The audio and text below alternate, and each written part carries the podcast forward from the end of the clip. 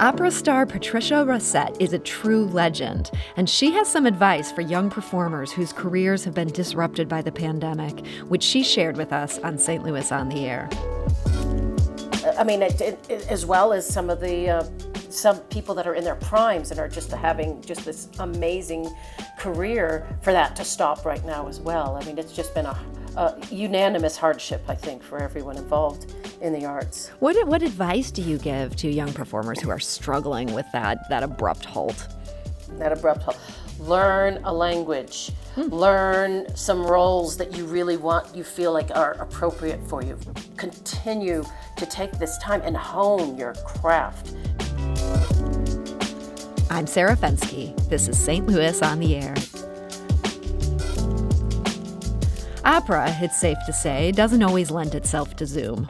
It's so big, big in sound, big in emotion. Our new world of hanging out on small screen feels so quotidian compared to its grand passion. So, what's an opera lover to do? Well, how about catching a moonlit concert featuring some rising stars singing some of opera's greatest hits? If that's your cup of tea, we have just the concert for you. It was produced by the Nine Network and it premieres tonight. It's called Songs for St. Louis, a concert in the Commons. And here to discuss it with us is Patricia Racette. She is Opera Theater's artistic director of Young Artist Programs. So, Pat, welcome to the show. Thank you. Nice to be here. So, your singers often perform at the Loretto Hilton Center and sometimes restaurants and banquet halls for the preseason opera tastings. What led Opera Theater to mount this audience free concert on the public media commons? Well, I think uh, the, in, uh, the the plan every every year is to have a huge gala in the fall, and for obvious reasons, we could not do that. And so uh, uh, OTSL and Channel 9 got together and they were able to um, come up with this, what I think is a wonderful plan um, to, to still have a live performance, albeit captured by video, um, and, and sort of share the art form, keep the art alive, keep, keep the interest and the, the passion for this art form alive. So I, th- I think it was a wonderful idea, and we all had a really a terrific time, I have to say. so I got a little sneak peek at this, and it, it did turn out great. Um, I was I was very intrigued by the idea that you filmed it at night. It seems like something where the default would have been like, yeah, let's have this in broad daylight. What made you go for that evening look? Well, I mean, while that wasn't my decision, you know, let's face it, most most of the time an opera performance is in the evening, but you have the added benefit of beautiful lighting and able to add sort of a visual nuance that's so so wonderful and appreciated. So um, that I think that was part of the thinking, um, it, and it was also um, you know I think they closed a few of the streets around the area. I think there were there were just some very um, some logistic reasons that, that they had that they had to make that choice. And you know I, I kudos to the three young artists who participated because you know we started I think around nine ish and went till just a little after midnight and um, you know it started getting cold and everything but they, they were really they were they were troopers and they were just so hungry to to perform and while there wasn't an audience there screaming and hollering bravo brava um, there there there was the whole crew there so there was an essence an element of live performance that was maintained and i think um, you know it, it fed all of us. So it got that excitement that you get when you're performing in front of somebody that you can't necessarily get when you're recording from your broom closet. Exactly. and you'd, you'd, be shocked at how many uh, broom closet recordings I've seen as of late. But yes, that's correct. That's that's absolutely correct. And you know, it's it's it's. I mean, something even as simple as is when when you're practicing. As soon as there's a, a another person in the room, there is some element of you, if you are a performer, that starts to perform. So hmm. um, even better when there's a crew. I don't know what was there like twenty people. Um, yeah, that counts was, as an audience these days, right? Yes, exactly, exactly. So there are three young performers in this concert. They are all so good, and I'm hoping you can tell us a little bit about um, Angel Riley because I understand she is actually one of our native daughters. We we can claim her as our own. Um, what, what's her story? She's from Belleville. Yes, she is from Belleville. Um, um, to my knowledge, I think she still is living there. Um, but she she went through the. Um, this was before my time as artistic director for the Young Artist Program. But she went through the artist in training uh, with OTSL. I think that's uh, something that happens like when they're in high school. So mm. so sh- she's she's already had an affiliation with OTSL, and and so it was it was wonderful to to um, you know ha- accept her into the program and um, and and then then obviously have her be part of this performance you know we couldn't have everyone do it, obviously, for again for obvious reasons. But it, it, it, was it was great that she could be part of that evening for us. Well, I want to play an excerpt of her singing. This is just this is such a beautiful song, and her voice is so beautiful. This is some Puccini. We we can always use some Puccini. This is O mio babbino caro. That translates to Oh my dear Papa. Can you uh, set the context for us of, of what leads to this song here? Oh well, it's in the the piece. Gianni Schicchi, um, her father, is saying, "No, no, no, you may not uh, marry um, him. No, I say no, I say no," and she just does what every young girl has the possibility of doing to their daddy and wraps him firmly around her pinky um, in this piece with with you know sort of coaxing him and begging him and being over the top melodramatic. I'm going to throw myself into the river if you don't you know all the, all that all, all the all the trappings well, of that kind the, of situation. That's a perfect setup for this. Let's hear the puccini version of, of angel riley uh, doing just that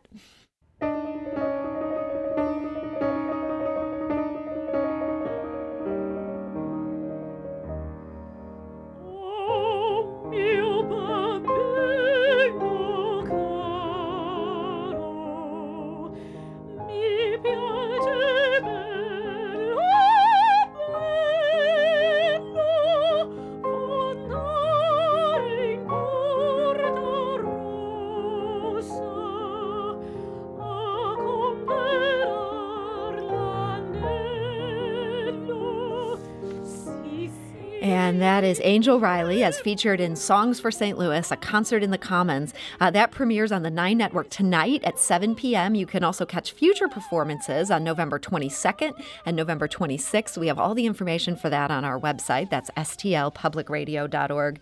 And my guest today is Patricia Racette.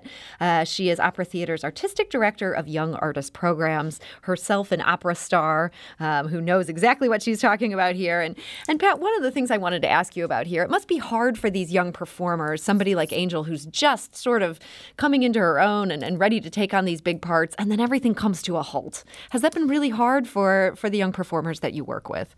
It really has, and, and it affects people to varying degrees, but it's really been difficult because just imagine, you know, you spend, this is a, a lifelong uh, uh, endeavor of training. I mean, it's a virtuosic art form that needs constant, constant polishing.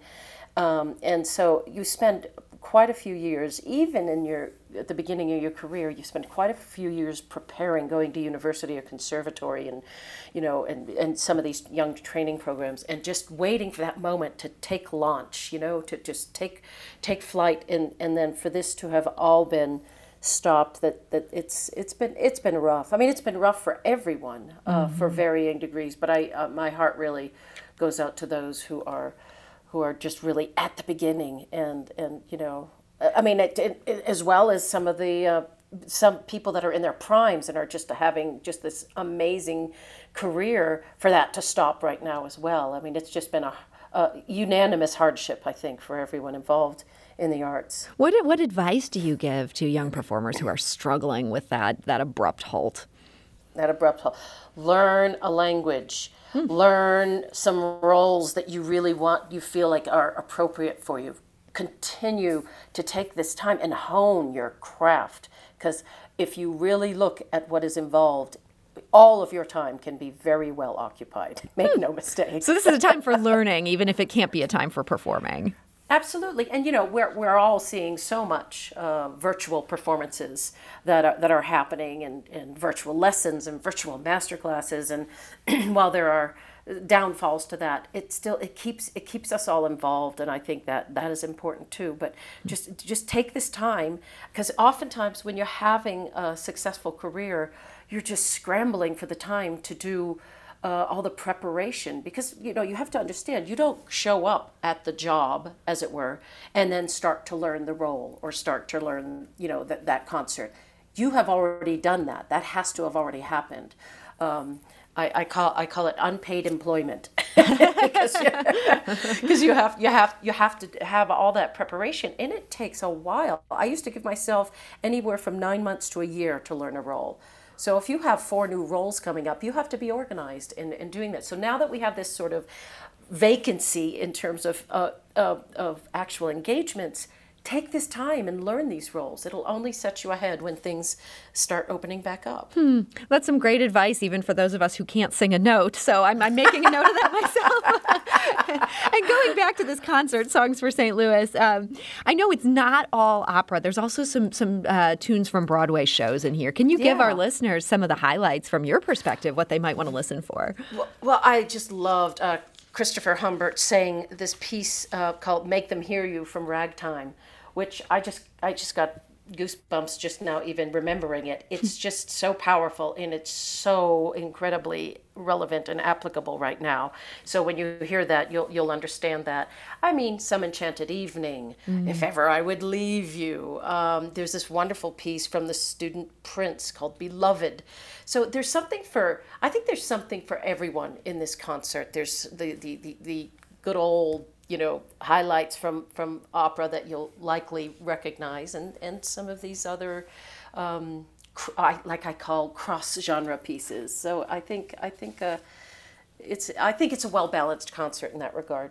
It does seem very accessible. There's somewhere you might hear it, even if you're not an opera fan. You'll go, I know that piece. Oh, I love that piece. You're getting to hear it, and then there's maybe some new things you can be introduced to. It seems exactly. like you you sort of put this together so it works for the super fan, and it also works for somebody who might not even realize how much they like opera. the super fan. I don't know that I I was a, that's I like that the super fan. Calling all super fans. well, and yeah, super super fans, we do want to encourage you. This show, you are going to love this show. Um, and this, again, this is on tonight at 7 p.m. It's on the Nine Network. And uh, Patricia Racette, I want to thank you so much for joining us today and, and sharing your expertise. Absolutely. It's my pleasure, and I hope everyone enjoys the concert thoroughly. And Patricia, again, is the Artistic Director of Young Artist Programs for Opera Theater of St. Louis. Um, if you want more information about when that's airing, see uh, stlpublicradio.org for more details. And I do want to go out of the show with um, a wonderful selection, again, from this Songs for St. Louis concert. This is Nessun Dorma. This is another great Puccini song. This one is from the show Turandot, and this is performed at Songs for St. Louis by a young singer singer named Ganson Salmon.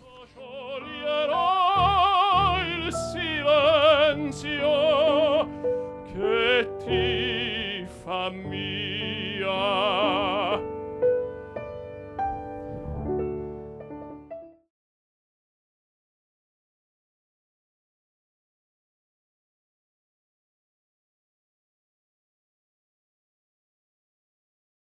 Support comes from Missouri Forest Products Association, committed to sustainable and sound conservation of the state's forests, which support more than 41,000 Missouri jobs, resulting in a $10 billion industry. ChooseWood.com.